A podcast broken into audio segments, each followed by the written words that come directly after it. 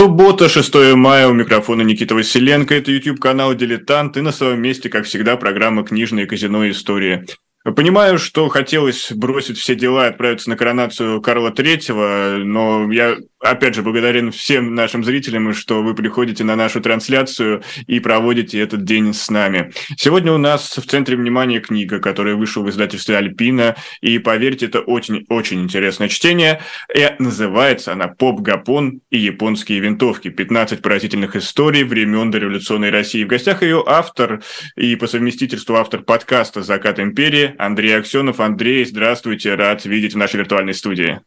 Привет, привет, всем привет. Привет, ну ребята. Ну что ж, сегодня мы будем популяризировать историю прям э, совсем, со всей, со всей нашей мощностью, потому что тут прям коллаборация, дилетант и э, подкаст «Закат империи», можно сказать, легендарная встреча э, на Рейне, потому что я нахожусь сейчас э, близ реки Рейн, э, и вот в этом тоже есть вот какие-то пар- параллели. Но все равно, э, Андрей, я хочу начать уже прям с предъявления претензий, несмотря на то, что книга мне очень понравилась, но э, предисловие, предисловие меня как э, человека, который погряз, просто утонул в историческом, в исторической науке, немножечко потрясло. В первых же строчках вы пишете, что обычная история кажется скучным предметом. Мы привыкли, что в школе и в книгах на нее смотрят с высоты птичьего полета.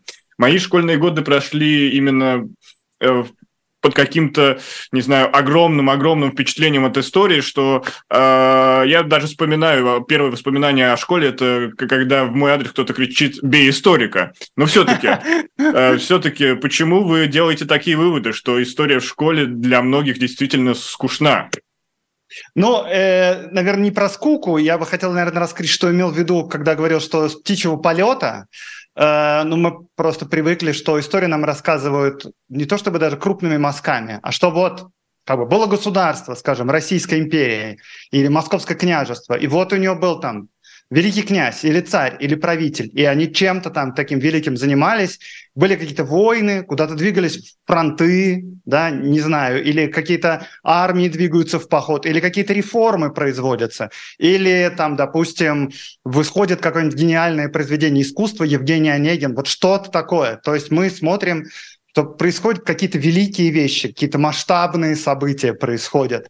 И нам кажется, что вот мы сейчас наследники этих масштабных и великих событий. И это самое главное, что тогда происходило. Собственно говоря, история – это оно и есть. Mm-hmm. Вот, но как раз в своей книге, в своем подкасте я стараюсь другую сторону показать, что, ну, в общем, историю-то делают люди. И люди, которые жили 100 лет назад, 200 лет назад, 300 и 500, они на мой взгляд, не очень-то сильно от нас отличаются. В плане того, что у них ценности могут быть другие, а, мораль может быть другая, этика может быть другой. Но в целом логика, как человек действует в рамках своей морали, она не меняется. И как бы человек да, ну, хочет признания, хочет быть знаменитым, э, недоволен, когда его обокрали, расстраивается, когда от него девушка ушла. И э, в этом смысле мы мало поменялись. А из этих мелких событий подчас что-то вырастает гораздо более крупное. И как раз в своем подкасте и вот в книге в этой я стараюсь рассказывать какие-то истории, которые ну, не очень заметные как бы в школе. С высоты птичьего полета их особенно не видно. Они, может, пропадают за каким-то таким звериным нарративом историческим, но они оказываются, может быть, они даже иногда не очень-то важны для нашей жизни сейчас. Но просто это интересно мне и э, слушателям, и, надеюсь, читателям тоже будет интересно. А, ну вот вы важный вопрос затронули про пти... высоту птичьего полета, потому что эм, есть коллеги, историки, которые считают, что вот если мы э, сменим фокус и будем говорить меньше о каких-то масштабных событиях, а будем говорить о личностях, то это даже во многом может помочь э, как бы переосмыслению нашего восприятия мира. И во многом это может сделать историю той наукой, которая поможет именно в дальнейшем уже как-то, э, не знаю, там, посмотреть на роль государства в нашей стране с другой, в другой плоскости, что в первую очередь не, гос... не человек для государства, а государство человека. Согласны ли вы с этим утверждением? Да, конечно, конечно, да. Я примерно так же как бы думаю. Вообще, э, ну, правда, я встречаю отзывы от своего подкаста, что люди, ну, как бы удивляются. Ну, то есть вот мы привыкли, да, я рассказываю про каких-то людей, которые, допустим, известны иногда. про Есенина, скажем, да, или про Репина, или там, ну, про кого угодно. И кажется, что это прям такие бронзовые застывшие изваяния. Вот, мы сейчас какие-то пигмеи, чем-то непонятным занимаемся. А потом как бы смотришь на этого Есенина, как он пришел к успеху, и так это иногда и, и глупо, и наивно, и смешно. И ты, в общем, понимаешь, что мы, может быть, не особенно далеко оттуда ушли. И что, да, действительно, великие вещи, которые там меняют жизнь нашей страны, меняют жизнь иногда миллионов людей, они происходят иногда исходить довольно каких-то странных предпосылок, большого количества совпадений, случайностей. Э, там нам постфактум кажется, что все, что происходит, оно ведет именно к вот какому-то важному событию. Но поскольку я занимаюсь историей э, времени Николая II, то, конечно, этим событием является революция 17 года. Как будто вообще все э, идет именно к ней, к этой революции. Э, и она прямо закономерно происходит. Но, на мой взгляд, совершенно незакономерно происходит. Это вообще большая случайность, что она произошла. И уж тем более, ну да, ладно, может, не случайно, что она произошла, но в то, в каком виде она произошла, и то, к чему она привела, это, да, результат большого количества случайностей. Это, правда, позволяет смотреть на историю немного как бы с другого ракурса. Ну и да, мне кажется, что сейчас просто в школах преподают историю, ее преподают примерно вот этот стиль преподавания, он, наверное, сложился все-таки в XIX веке. Это ну, вот Карамзин, Соловьев, вот были государства, вот были правители, вот были генералы, были великие mm-hmm. писатели. И вот это и есть история. И кажется, что она вообще никак с нами не связана. Вот я живу в доме, ем на завтрак. Как связана со мной история? Да никак. Зачем мы изучаем в школе? Да непонятно зачем вообще. Она никак не связана с реальностью. А когда ты слушаешь какие-нибудь э, истории про какие-то глупости, которые делают другие люди, которые привели к чему-то, ты думаешь, о, может быть, я тоже не совсем глупыми вещами занимаюсь.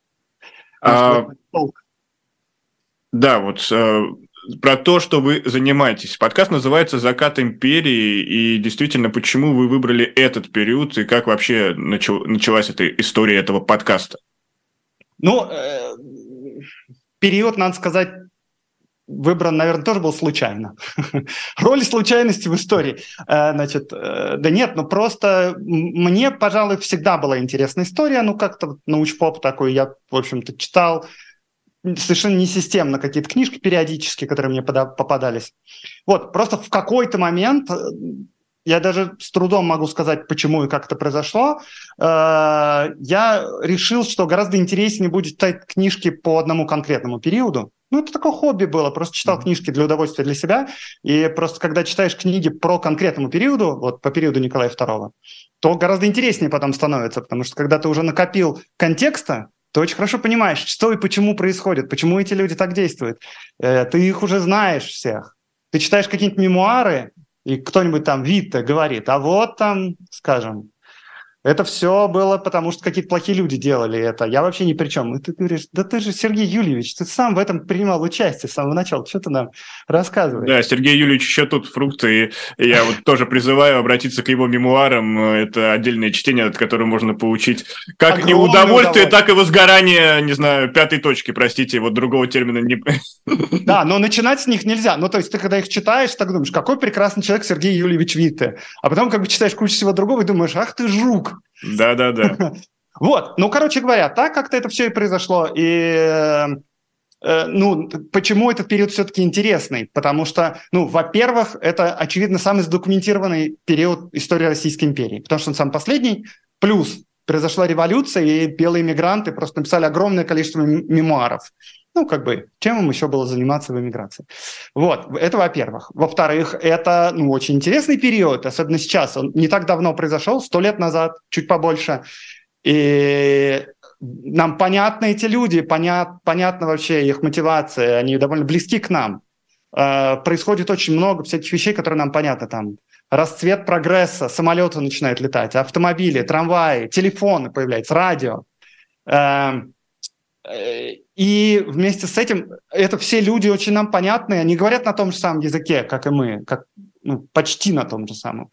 Но вместе с тем это как будто совершенно другой мир, совершенно другая страна, совершенно какие-то другие реалии, как будто какая-то параллельная вселенная. Ну и поэтому это очень интересно тоже. Ну и плюс время супер бурное. Две революции, две войны.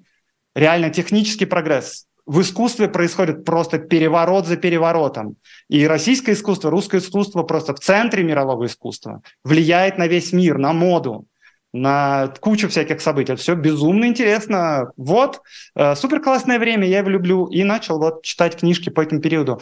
А подкаст начался просто ну, наверное, случайно, это тоже какой-то... Просто накопилось было. и захотела поделиться впечатлениями. Ну да, знаете, да, может быть, вот у зрителей сегодняшней трансляции есть у кого-то такой, или у вас есть друзья какие-то, которые вот, типа, вы как-то встречаете, вот человек болтает много, mm-hmm. и ты ему говоришь, ты так классно историю рассказываешь, тебе надо подкаст запустить. Ну вот и мне как-то сказали, тебе надо подкаст запустить. Я подумал, действительно, почему бы и нет? И запустил вот. подкаст. Э, как, как, как все просто оказалось. А, но у нас уже есть непростые вопросы в чате, и в частности пользователь с ником Каталом спрашивает, а, так, развали... так почему развалилась империя? Но а, у меня у меня на самом деле есть дополнение к этому вопросу, а развалилась ли она? Поскольку, ну да, может она... быть, империя как форма исчезла, но имперское сознание мы наблюдаем до сих пор. Но с имперским сознанием вообще сложно. Ну да, не особо-то развалилось. Ну то есть откололись от Российской империи Великое княжество Финляндское бывшее и западной губернии, ну типа Польша. А все остальное это, в общем-то, осталось. Ну, чуть-чуть еще там Карская, Батумская область, к Турции отошли, что-то вот в этом роде. Эм, так что, может, он не развалился, но он, конечно, в другую форму приобрела, это стало совсем другой страной. Э, вопрос, почему она Э, развалилась, мне кажется, ну, во-первых, э, простого ответа нет, а во-вторых, боюсь, даже и сложного ответа. Нет на него 10 э, сезонов «Заката империи» я рассказываю, как закатывается империя. Можно послушать. Но на самом деле, если шутки в сторону, то я могу привести вот какой пример. Это как раз к тому, что вот я говорил, что все могло пойти не так. Представьте себе страну, да, начало 20 века, Представьте себе страну, европейская держава, да, очень уважаемая страна, долгое время занимала одно из центральных мест в европейской истории, много всем занималась. При этом эта страна очень аграрная. 80% населения – это крестьяне. Uh, у них очень слабый уровень образования, очень низкий. Uh, есть аристократия, которая прямо за традиции свои держится и как бы считает, что эта страна принадлежит им. Uh, религия очень важное место занимает. Урбанизация низкая. А, проникновение технологий тоже относительно низкое. Э, экономически не на первых местах в Европе, да, скажем. А, и эта страна не вступает в Первую мировую войну. И это страна Испания, на самом деле. Это тоже монархия. Да. Вот. Я описывал сейчас не Российскую империю, я описывал сейчас Испанию. Но, Она к сожалению, все-таки, э, заходя вперед, Испания, по сути, прошла схожий путь. Гражданская война, диктатура. Да, все так, но э, революции в семнадцатом году там не произошло. И, ну, я думаю, ну, в целом, как мне кажется, в среде историков существует, ну, если не консенсус, то большинство признает, что как бы Россия, если бы не вступление в Первую мировую войну, Россия при всех своих минусах, э, при отсталости определенной, при сложном внутриполитическом отношении, ну, нет стран, где все идеально, она бы, скорее всего, выдержала. Просто это был очень большой стресс, ну, не только для России. Четыре империи развалилось, включая Российскую империю. Э, да, да, возможно, революция произошла бы позже, возможно, она бы произошла бы, друг... ну, она произошла бы в другой форме, как она произошла в Испании. Гражданская война, возможно, была бы, но это все было бы как-то по-другому и, возможно, позже. Но революция 17 года, э, как мне кажется, э, а я повторяю за историками академическими, э, главная ее причина, ну то есть не причина, а если бы не было Первой мировой войны, ну в смысле, если бы Россия не участвовала в Первой мировой войне, то, скорее всего, революция бы в 17 году не произошла. Ну вот история не знает сослагательного наклонения, однако да. кинопоиск э, по мотивам э, романа Бориса Акунина «Зазель» сделал замечательный сериал, э, где представил нам альтернативную Россию будущего, где сохранилась монархия, и вот там фантазия на эту тему очень хорошо раскрыта, вот чтобы, если Россия пережила бы Первую мировую войну, и поэтому, если вы еще не посмотрели, всем смотреть. Но возвращаясь к основной теме нашей беседы, опять же, вот я уже сам упомянул Акунина, а знакомы вы с его проектом «История российского государства», с его многотомным трудом? Ну, э, знаком. Признаться, даже почитал кое-что. Mm-hmm. Ну вот один из э, образующих, образующих таких, э, образующих мыслей этого проекта в том, что э, российское государство именно в политическом плане э, было основано и до сих пор существует в том виде, в котором концептуально оно было создано Иваном Третьим. Насколько вы согласны с этим утверждением? Ну, вот эта самодержавная да. форма, которая присутствует до сих пор, неважно, генсек, президент, царь. Я, пожалуй, не соглашусь, честно говоря. Э, ну, откровенно говоря, я не читал, ну, то есть я читал, по-моему, mm-hmm. первых пара первых томов, mm-hmm. может быть, что-то слушал частично, но, откровенно говоря, отношение к проекту Акунина у меня mm-hmm. такое, во-первых, это очень, скажем, на мой взгляд, очень олдскульный способ mm-hmm. рассказывать историю, как раз именно с высоты птичьего полета mm-hmm. и с, как бы в 19 веке вот так можно было бы писать mm-hmm. В 21 веке, ну, как бы уже нет. Ну, нет таких историков, которые рассказывают историю от Рюрика до Путина. Ну, как бы mm-hmm. квалификации ни у кого не может быть такой, чтобы все рассказать от начала и до конца. И это очень поверхностная история получится в любом случае. Даже если это будет писать целая гора специалистов и как бы сокращать, ну, невозможно подробно рассказать эту историю. Это очень поверхностный. В любом случае получится нарратив.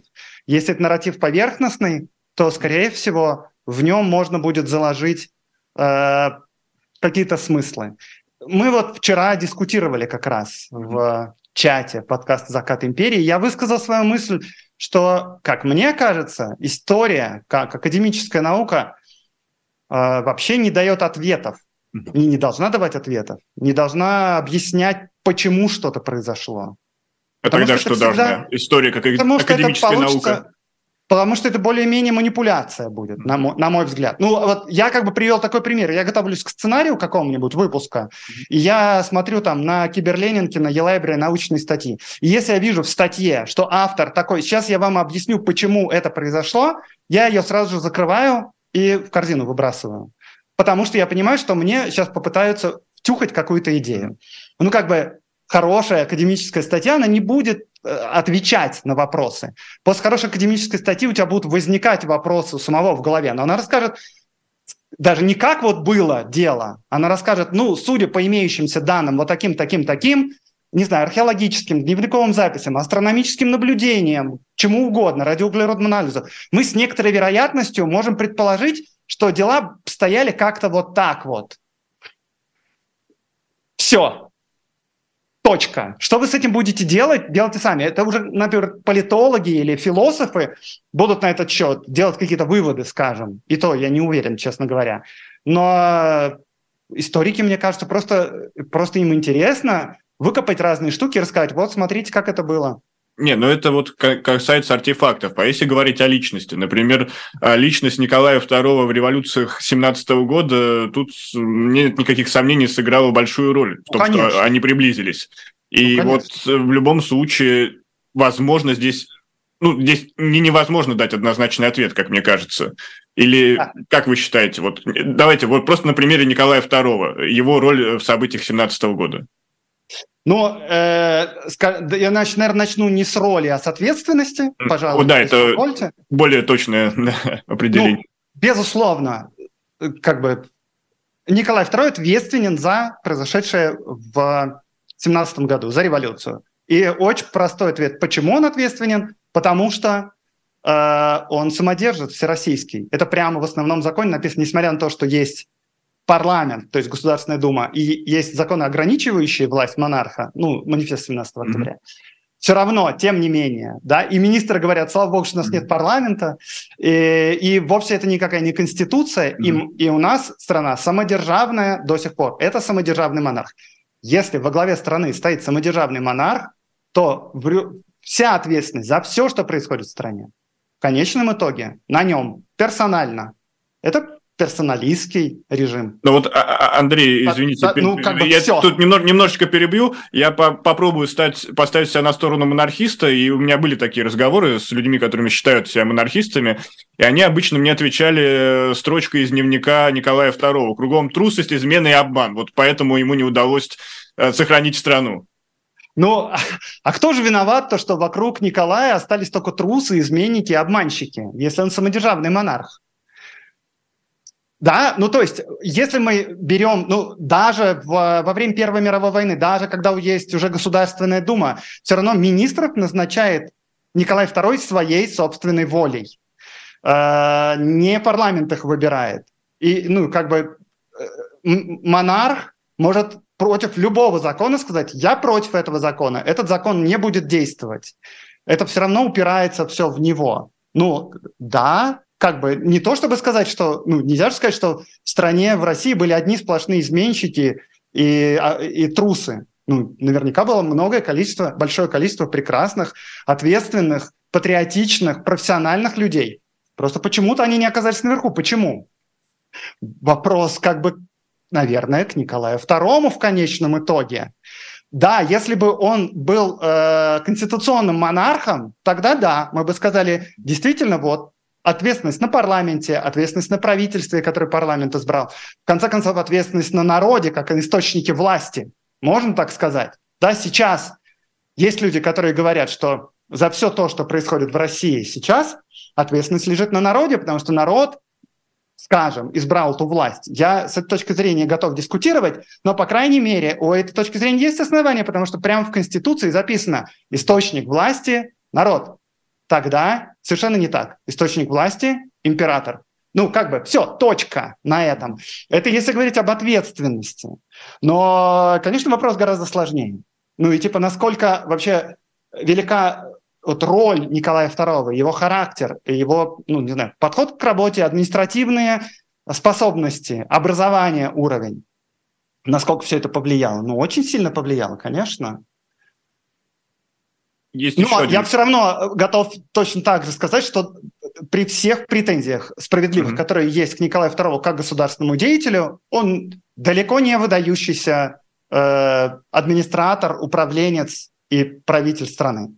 Даже при всем при этом, я думаю, что без Первой мировой войны он бы справился и передал бы престол своему сыну, и дальше там что-то было бы в какой-то форме. Возможно, это продолжало бы дальше эволюционировать каким-то образом. Ну, вот в Британии, да, последовательно парламент много веков все больше и больше власти забирал себе, все меньше власти теряли лорды, в смысле, все больше власти теряли mm-hmm. лорды, ну и так далее. Возможно, было бы как-то так. Возможно, была бы революция, возможно, была бы гражданская война. Мы не знаем. Да, но как бы даже такой монарх, как Николай II, мне кажется, был способен вполне передать престол сыну. А может, даже и старшие дочери Ольги вполне мог изменить а престолонаследие закон. Он ну, они монарх. там пытались, они пытались, э, когда долго не рождался сын. Э, у меня есть глава. Да, у вас есть этот сюжет в книге. Когда они там четыре дочки рождаются mm-hmm. подряд, и все, в общем, страдают более-менее от этой ситуации. Uh, ну да, у Николая II действительно были идеи о том, чтобы изменить закон престол наследия и передать престол своей дочери. Это, кстати, отдельно интересный сюжет, потому что, собственно говоря, Э, очередь престол наследия не обрывается. То есть там количество в очереди людей, которые могли бы быть императором, как бы огромное. Никаких проблем с престолом наследием вообще нету, даже близко. Но когда су- случились события февраля 2017 года, эта очередь прямо испарилась, признаемся ну, честно. Понятно, да, что ее сильно выкосили большевики, да, но, по крайней мере, нет такой ситуации, что у нас некому наследовать престол. Вообще непонятно, кому передавать там Анне Иоанновне, да, передавали в 18 веке. Ну, как бы кто она? Ну, ну, как бы кто-то, но сложно, в общем, да, понять. Тут нет таких проблем. Э, но вот почему-то у Николая II и у его жены Александры Федоровны была, ну, если грубо говоря, такая какая-то фиксация на этом, что надо обязательно престол отдать своему ребенку, там, не племяннику, не брату, не кому-нибудь такому, обязательно своему ребенку. Эм, и, да, и с этой точки зрения он хотел изменить престол наследия, его министры отговорили, сказали нет, это через ну, опять же... Но э, еще к тому же кажется одним из э, ну, я бы не сказал, что это, наверное, супер важное, но, в общем, это, наверное, тоже повлияло в этом смысле на решение царя об отречении, всем таком, потому что это все сложно было, то, что сын-то был болен. И в какой-то момент Николай II набрался сил и спросил у врачей, насколько вообще Алексей будет способен выполнять обязанности императора и насколько долго. Ну и врачи ему сказали, что, ну, откровенно говоря, не очень долго и не очень будет способен. Это, мне кажется, тоже в некотором смысле на него повлияло, потому что это было почему-то для них с женой важно передать престол именно сыну, а не Михаилу. Ну вот почему это мы уже никогда не узнаем, а сейчас э, я напомню, что у нас сегодня в гостях Андрей Аксенов, э, автор подкаста «Закат империи», и повод для нашей встречи стала книга, книга, которая вышла в издательстве «Альпина», и она называется «Поп Гапон и японские винтовки. 15 поразительных историй времен революционной России». Мы делаем здесь небольшую паузу, оставайтесь с нами, это книжная казино истории, вернемся совсем скоро.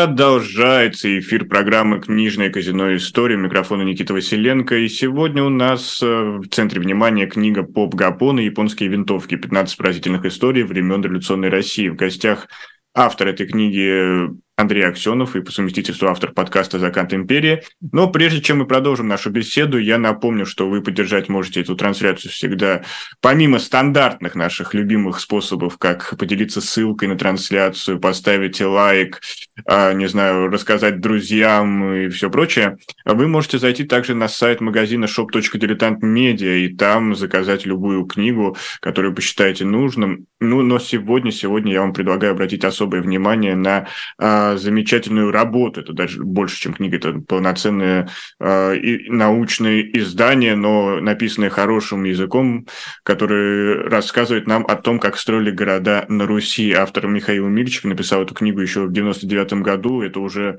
энное, эннократное даже, я бы сказал, издание. И помимо хорошего языка, там очень много интересных иллюстраций, и вы можете заказать эту книгу с печатью от Эхо на сайте shop.diletant.media. Ну а сейчас мы продолжаем нашу беседу с автором подкаста «Закат империи» Андреем Аксеновым.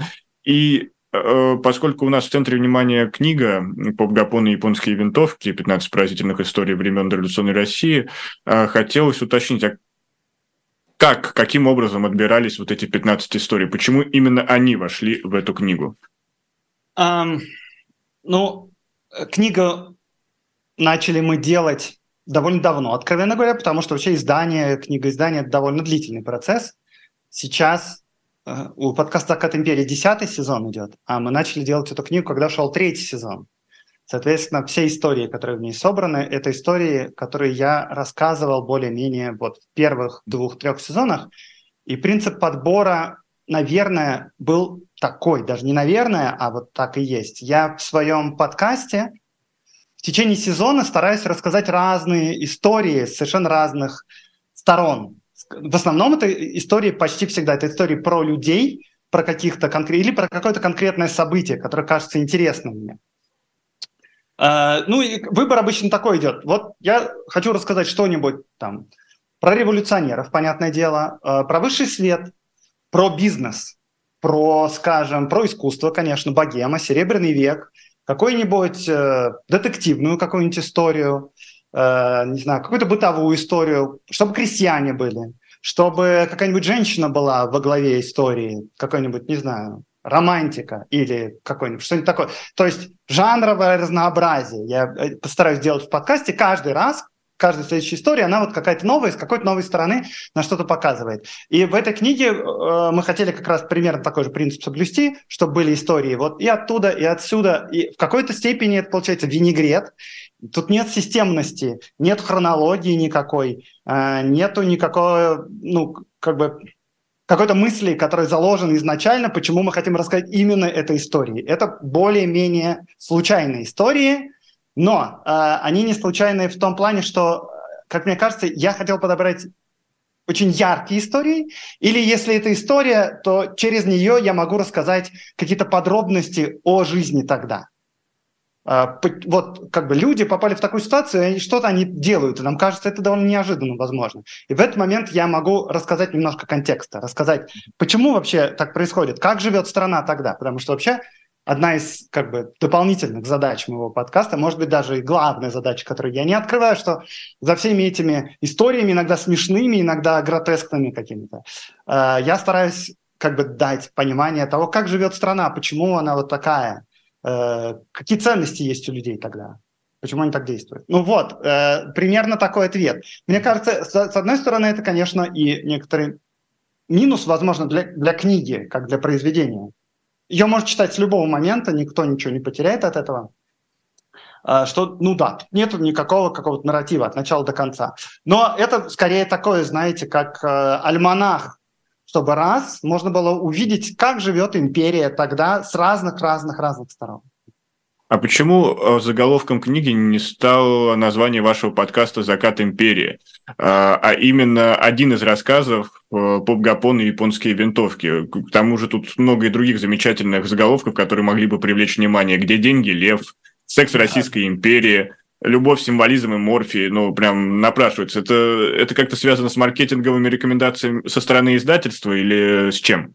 Да, э, это было по согласованию с издательством. Издательство mm-hmm. предложило это название. Ну, я, в общем-то, честно говоря, эм, настолько мало понимаю в книгоиздательском mm-hmm. бизнесе и вообще во всем, что это устроит, что в этом смысле я в до... на полном доверии с издательством mm-hmm. работал. Да, ну изначально рабочее название было «Закат империи», но я, честно говоря, не могу точно сказать, почему именно такое название было выбрано, но выбрано и выбрано, слава богу.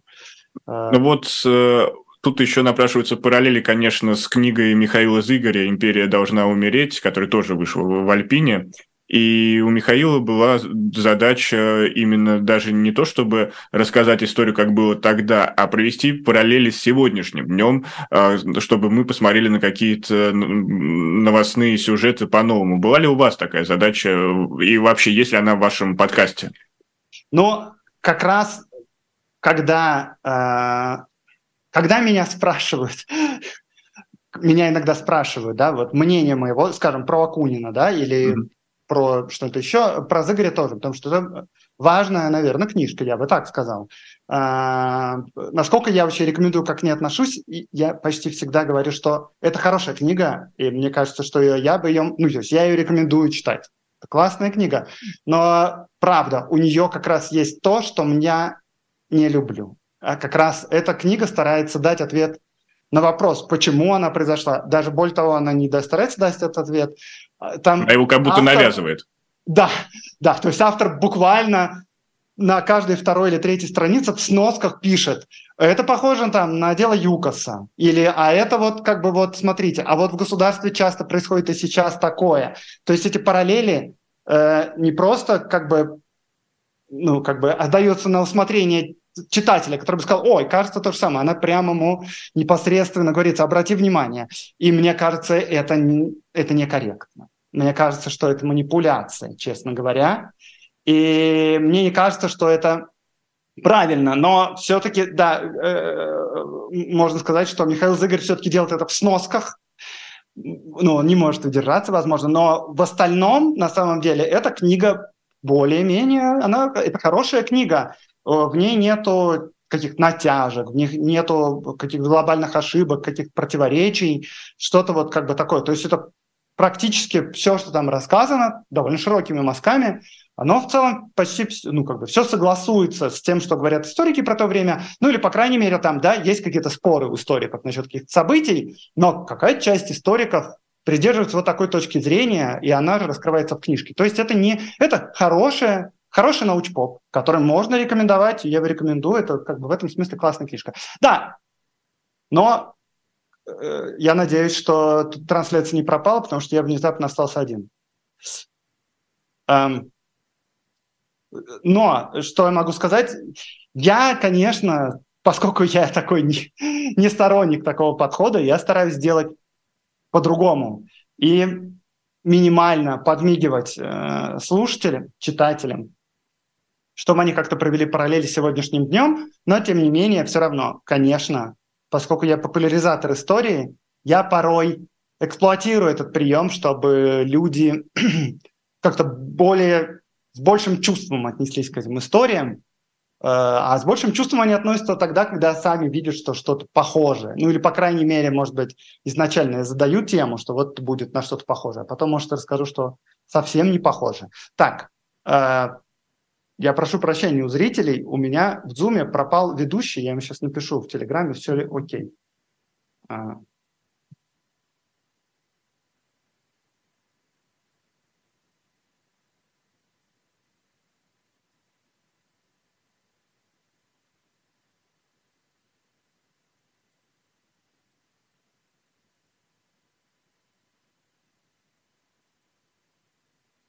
А, у меня нет доступа к вопросам, которые есть в чате, на которые я мог бы ответить. Э, но, пожалуй, я, наверное, воспользуюсь случаем. И пока я здесь один, а,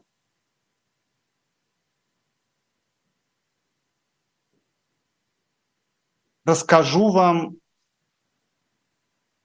о каких-то вещах, которые меня волнуют и беспокоят. Ну, наверное, в продолжении разговора. Ага, вот, Никита здесь. Никита? Да, да, да. Э, самая слабая часть разведки – это связь. Я не знаю, поставлена ли сейчас э, пауза со стороны нашей студии. Была рекламная пауза. Или, Андрей, может быть, вы профессионально подхватили упавшее знамя боевого товарища и успели почти, почитать почти лекцию? Почти успел подхватить, но вы как раз вернулись к этому моменту. Отлично, отлично. Вот, да, да. Сегодня, конечно, связь, э, наверняка это все связано с коронационными событиями. Знаете, глушилки поставили, чтобы коронация Карла Третьего прошла в безопасности. Вот, да, мало ли что на может Рейне, произойти. На Рейне глушилки? А почему бы и нет, почему бы и нет? Потому что, знаете ли, первый визит э, Карла Третьего куда состоялся? В Германию. И может быть, может быть, здесь у нас как раз совпадение, не думаю. А, да, мы, к сожалению, вот э, немножечко прервались э, по моей вине. Я прошу прощения за это у наших зрителей и слушателей, потому что, напомню, помимо а, YouTube-канала «Дилетант», э, наша трансляция идет на канале «Эхо». На канале «Эхо», радиоканале, я по старинке назову так, но это «Эхо FM онлайн».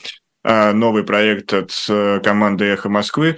А, но здесь э, у нас уже и время подходит к концу, и скоро у нас э, Николай Александр будет подключаться и будет рассказывать про очередные новинки, которые он наблюдал за последнюю неделю, не знаю, на виртуальных прилавках книжных магазинов, назовем это так.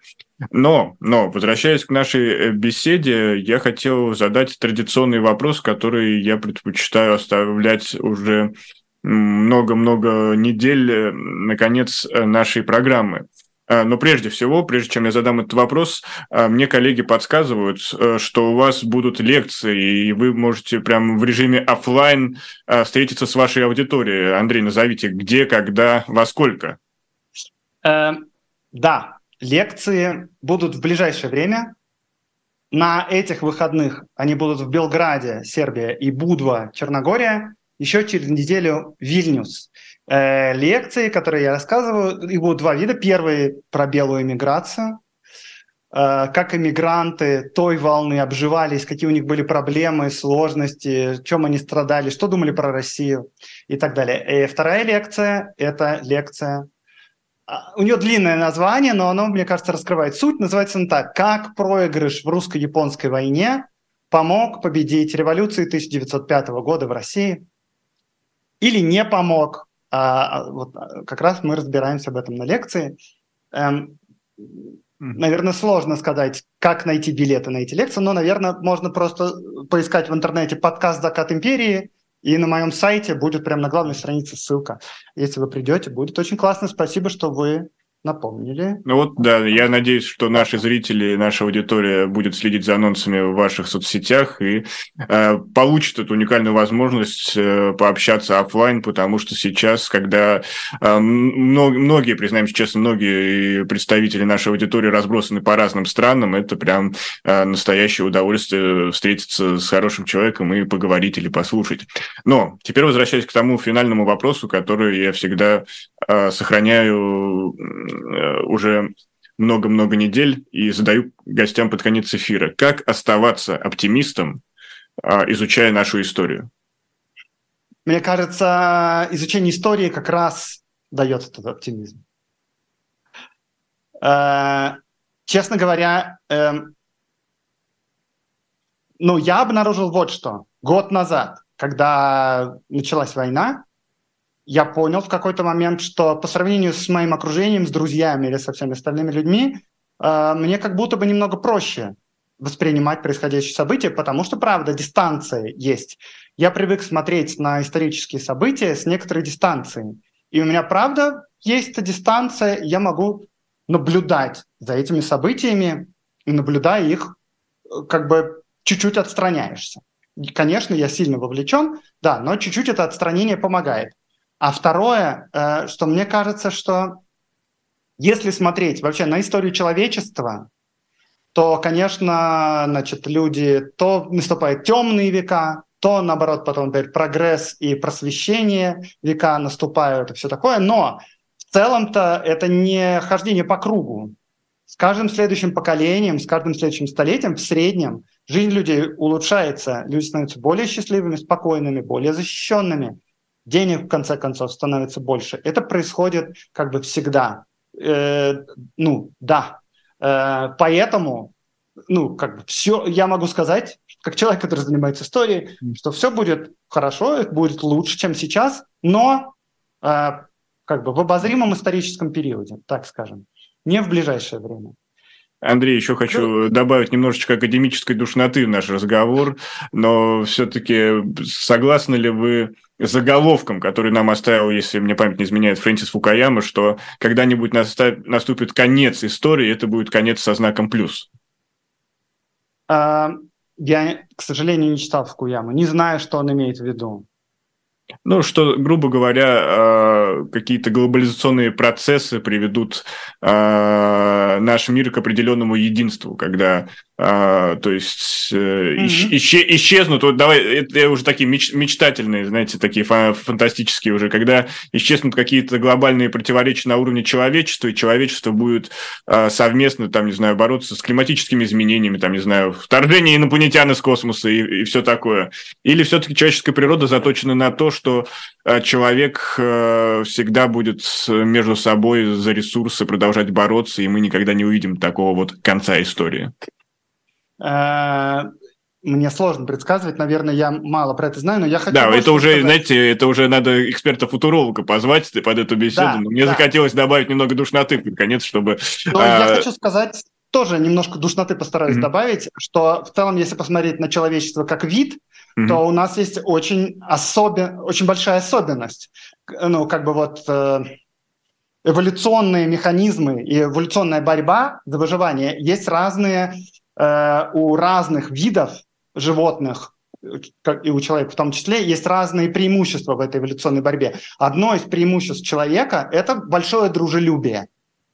И не то, чтобы мы... То есть эволюционная борьба – это не обязательно все друг другу борются за ресурсы и пытаются отнять у друг друга что-то. Иногда, например, как у обезьян Бонобо, сотрудничество становится более выгодным, чем Э, противостояние. И у человечества сотрудничество очень высоко развито на самом деле. Если мы посмотрим, это совершенно мы как вид делаем совершенно невероятные вещи. Мы готовы помогать другим представителям нашего вида, даже не зная лично этих существ. Mm-hmm. Это по меркам живой природы совершенно удивительное событие. Мы можем узнать, что какой-то человек, не знаю, в Китае или в Индии страдает, какая-нибудь девочка от болезни, им готовы отдать свои личные деньги на помощь в лечении от рака этой девочки. Это с точки зрения как бы природы и живых существ совершенно поразительная вещь. Эмпатия, которая у нас возникает, как у людей, по отношению к представителями своего вида, с которыми мы даже не знакомы, которые даже не близко к нам, и которого мы никогда не увидим. Это, это одно из свойств нашего вида. Вместе с тем, что мы как вид и очень разрушительны. Когда мы считаем, что кто-то не принадлежит к нашей группе социальной, мы готовы, да, идти на войну, скажем, с ним. Но вот это одновременно и преимущество наше, и недостаток. Но я бы не стал недооценивать наше дружелюбие, которое у нас есть как у вида. И оно может привести действительно к прекрасным результатам. Вот мне после этого э, спича хочется только процитировать э, легендарного кота Леопольда и сказать, ребята, давайте жить дружно. И напомнить, что у нас в гостях э, был автор подкаста «Закат империи» и книги «Поп Гапон и японские винтовки».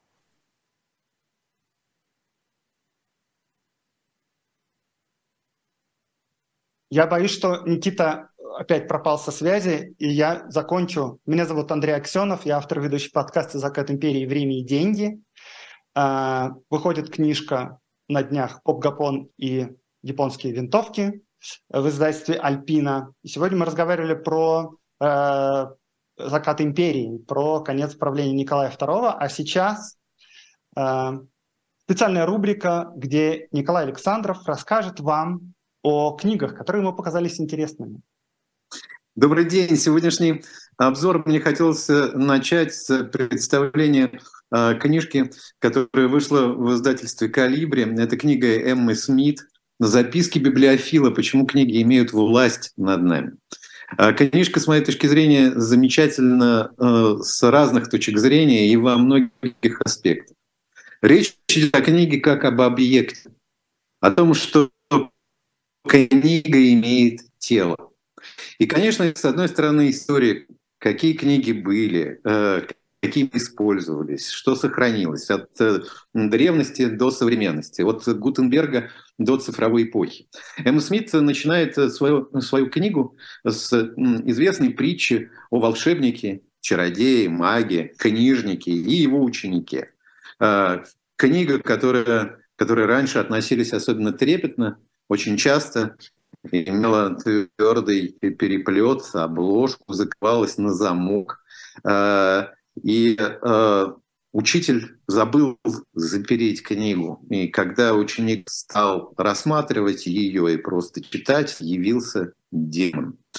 А, Эмма Смит говорит о том, что книга сама по себе некоторое волшебное существо, вот как объект. И э, с этой точки зрения вовсе э, не э, безразлично, каким образом мы к книге относимся, каким образом держим ее в руках, как мы ее читаем, э, что для нас не важно. Книга — это отнюдь не только текст. Собственно, об этом идет речь в этой замечательной книге, помимо того, что, конечно же, здесь огромное Э, количество э, просто исторических сведений, каким образом чтение э, и передача чтения, да, каким, каким образом книга просто жила на протяжении достаточно долгого времени. И мне кажется, это актуально особенно сегодня, когда количество бумажных книг сокращается, когда люди думают, каким образом им знакомиться с тем или иным произведением или с тем или иным текстом, обратившись к интернету, или все-таки Э, пытаясь купить бумажные издания. Совсем недавно один молодой человек спросил меня, нет ли у меня каких-нибудь книжек стихов. Я сказал, что у меня совсем немного э, сейчас э, стихотворных сборников и поэтических книг, но, в принципе, любые стихи легко найти в интернете. Он сказал, что нет, все-таки это совершенно особенное чтение, и когда я читаю стихи, мне хочется книжку держать в руках, ее листать, перелистывать. И я его очень хорошо понимаю. Иногда кажется, что книга э, вот без обложки или безобъектная книга, когда перед нами только текст, это все равно, что душа без тела. А, и это совершенно другое восприятие и совершенно другое чтение. А, но а, двинемся дальше, и э, речь пойдет о книгах, которые э, стали событием. Одна из них – это книга Эндрю Робертса «Наполеон», биография Наполеона, которая вышла в издательстве «Альпина Нонфикшн». Это огромный том под тысячу страниц. Андрю Робертс, известный историк, член Королевского исторического общества, Института Наполеона, он проделал, конечно, совершенно невероятный труд. Во-первых, Э, он освоил, по сути дела, все эпистолярное наследие Наполеона, а многие письма стали известны совсем немного. В целом это э, более 30 тысяч писем, которые, э, которые оставил после себя Наполеон. Он посещал места сражений, совершил путешествия на по морю, на а, остров Святой Елены. И на сегодняшний день этот том, конечно же, а, наиболее полная биография Наполеона, которая учитывает и те документы, материалы, которые обнаружились совсем недавно.